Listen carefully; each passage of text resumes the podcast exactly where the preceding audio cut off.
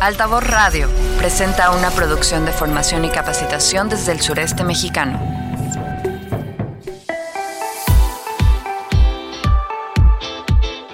Hola, muy buenas tardes, ¿cómo están? Yo soy Carolina Damián, bienvenidas a Las Moradas, un programa de revista producido por Formación y Capacitación desde el sureste mexicano para el mundo, como siempre a través de Altavoz Radio por la 1011 FM a las 5.30 de la tarde, con temas en la defensa de los derechos humanos y salud con perspectiva de género. Eh, saludos a quienes nos sintonizan en Chiapas y en frontera con Guatemala en Huehuetenango estaremos abordando el día de hoy, el Día Mundial de la Radio y también el Día Internacional de la Lengua Materna.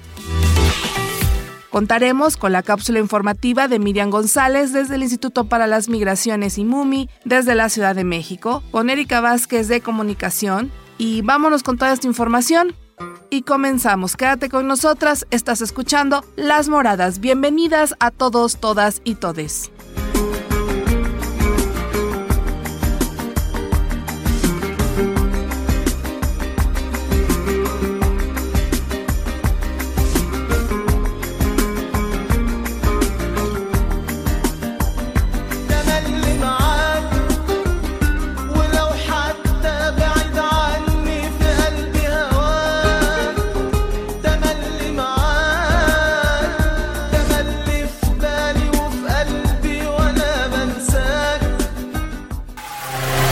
Radio. Altavoz. Altavoz. Altavoz. Altavoz. 101.1 FM.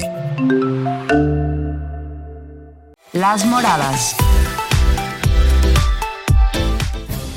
Desde su invención hace más de 100 años, la radio ha despertado la imaginación. Я давно на радио, это правда. Я работала, начинала с маленькой, но очень знаменитой в городе Волгограде станции. Потом я приехала в Москву.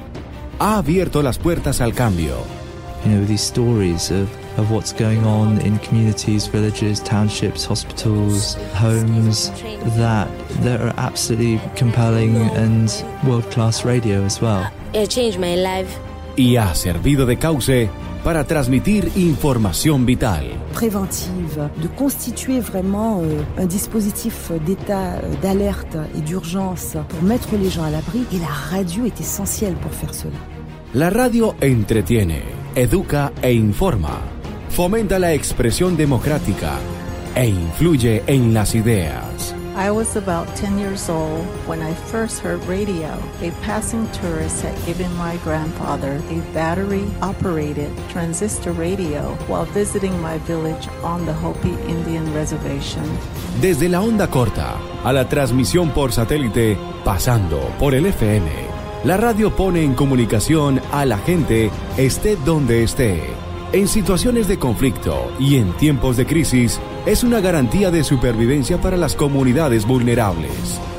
La radio es valiosa a la vez que económica. Hoy, 13 de febrero, la UNESCO celebra el Día Mundial de la Radio.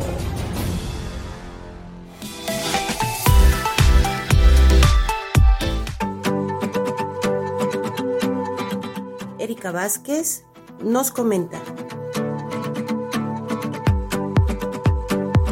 Con información de Uniradio Informa y Radio Mundo Real. Propuesto por el Reino de España con el apoyo de varios organismos internacionales, radiodifusión y sindicatos del medio, se instituyó el 13 de febrero como el Día Mundial de la Radio a partir del 2013 con el objetivo de concienciar al público y a los medios de comunicación sobre la importancia de la radio, alentar a los encargados de tomar decisiones a crear y ofrecer acceso a la información a través de la radio, a mejorar las redes y la cooperación internacional entre los organismos de radiodifusión.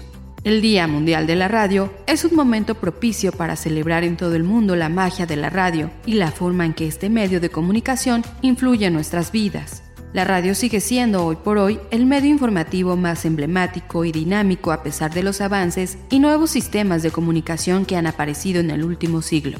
La radio es ese espacio donde nos escuchamos, intercambiamos ideas y creamos mundos posibles, en especial las radios comunitarias amplificadoras de mensajes alternativos a la agenda hegemónica tan llena de intereses corporativos. Las radios son un espacio democrático. Desde el momento en que se abre un micrófono, se enciende una luz roja, real o imaginaria, y se sueltan al aire las palabras que quieren incidir en el porvenir. Circula la palabra y en ese acto se espera que circule la diversidad, lo distinto, lo propio para reafirmar senderos de luchas y trazar nuevos caminos. A través de la radio también las mujeres han construido canales en los que se pueden expresar sus ideas sin miedo. Del mismo modo es creer que la comunicación es fundamental en este camino de transformación política. Los métodos de comunicación ayudan a encontrar enfoques que confirmen sus potencialidades, especialmente el entendimiento mutuo entre mujeres rurales y urbanas. Además, es una manera de construir formas de acceder a espacios a los que antes no se tenían la oportunidad. Estos son los métodos de difusión de información que hemos elegido para construir la transformación social, las actitudes feministas y la capacidad de las mujeres. Una parte esencial de ello es el fortalecimiento de la comunicación para construir movimientos políticos activos de mujeres.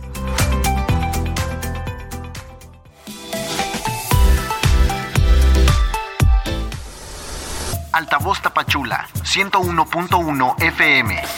Bienvenidas todas las personas que están escuchándonos a través de Altavoz Radio.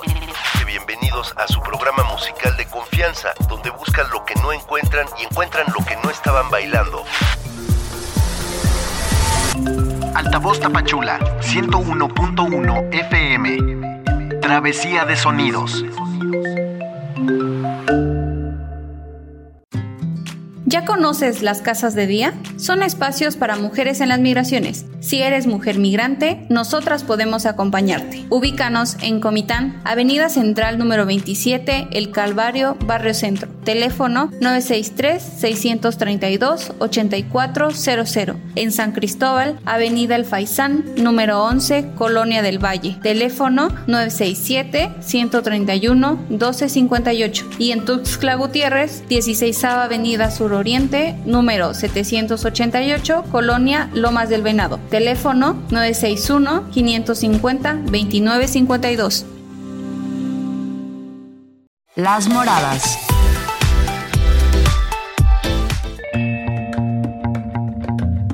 Miriam González nos comparte su nota informativa desde la Ciudad de México.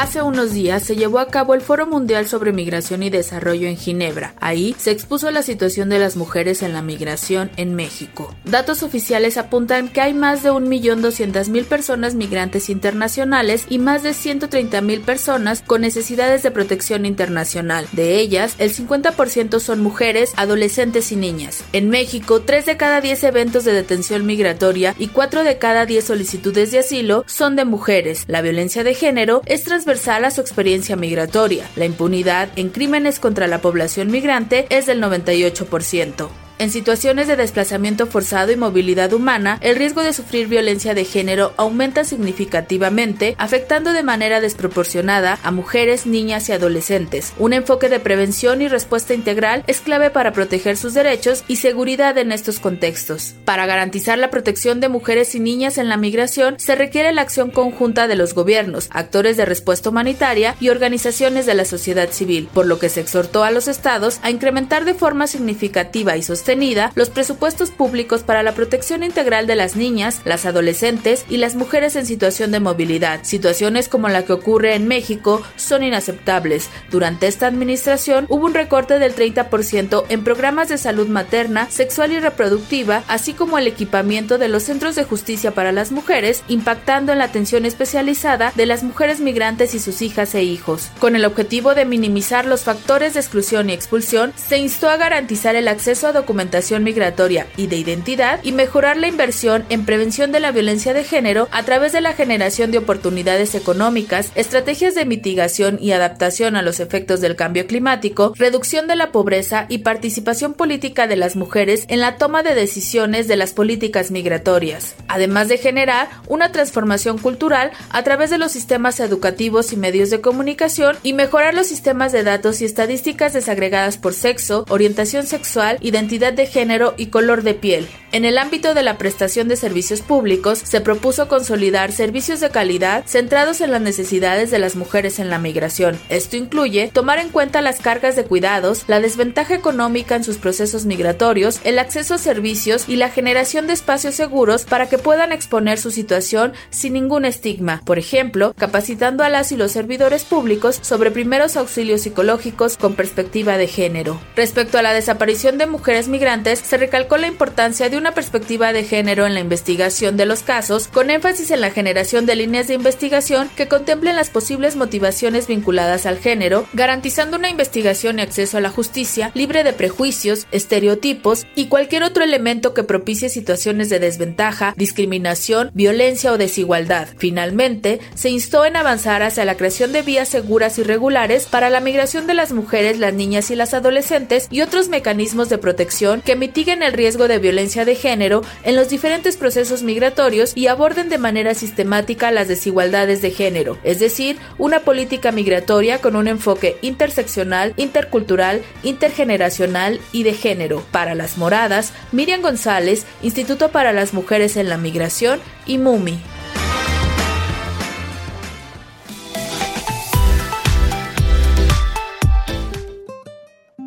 Retornar a nuestras comunidades de origen también es un derecho humano, no a la xenofobia y discriminación. Un mensaje de la Red de Gestoras por la Defensa de los Derechos Humanos. Las Moradas.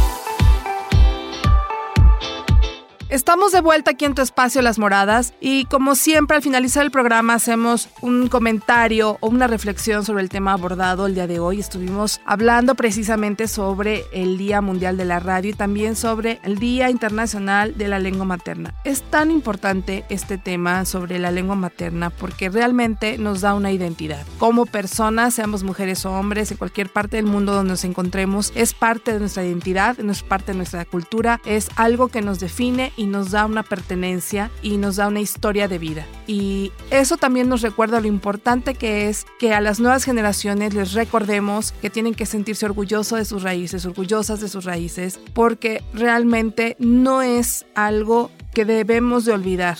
Muchas de las personas que emigramos hacia otros lugares, diferentes partes del mundo, pensamos que reproducir o enseñarles a nuestros hijos e hijas, pensamos que enseñarles a nuestras hijas e hijos eh, nuestra lengua materna o la cultura de nuestro país o de nuestras raíces es como que no es útil porque está llegando un nuevo país donde es otra lengua, otras formas, otros modos, eh, otra forma de interactuar, pero no es así. Realmente todas las personas migrantes necesitan tener una identidad.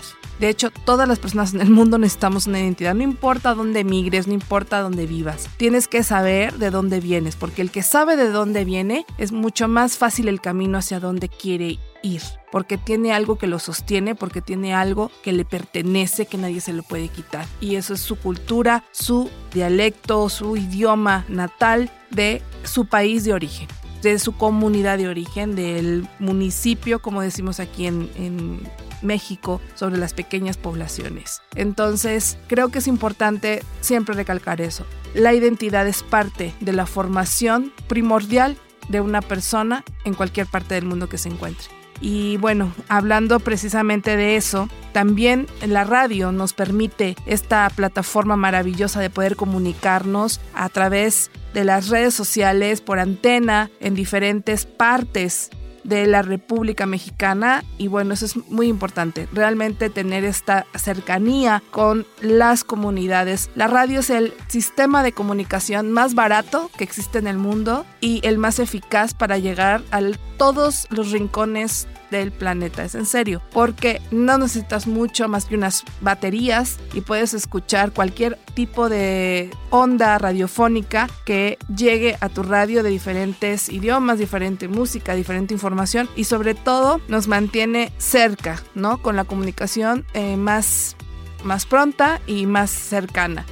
Y bueno, eh, muchísimas gracias por siempre estar aquí, presente en este espacio de las moradas, un gran puente de comunicación y que realmente es la magia de la radio. En conducción, Carolina Damián y en controles técnicos, Erika Vázquez. Que tengan un excelente día, pásenla bonito.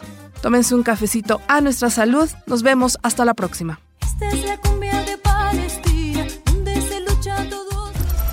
Esta fue una producción de formación y capacitación para Altavoz Radio.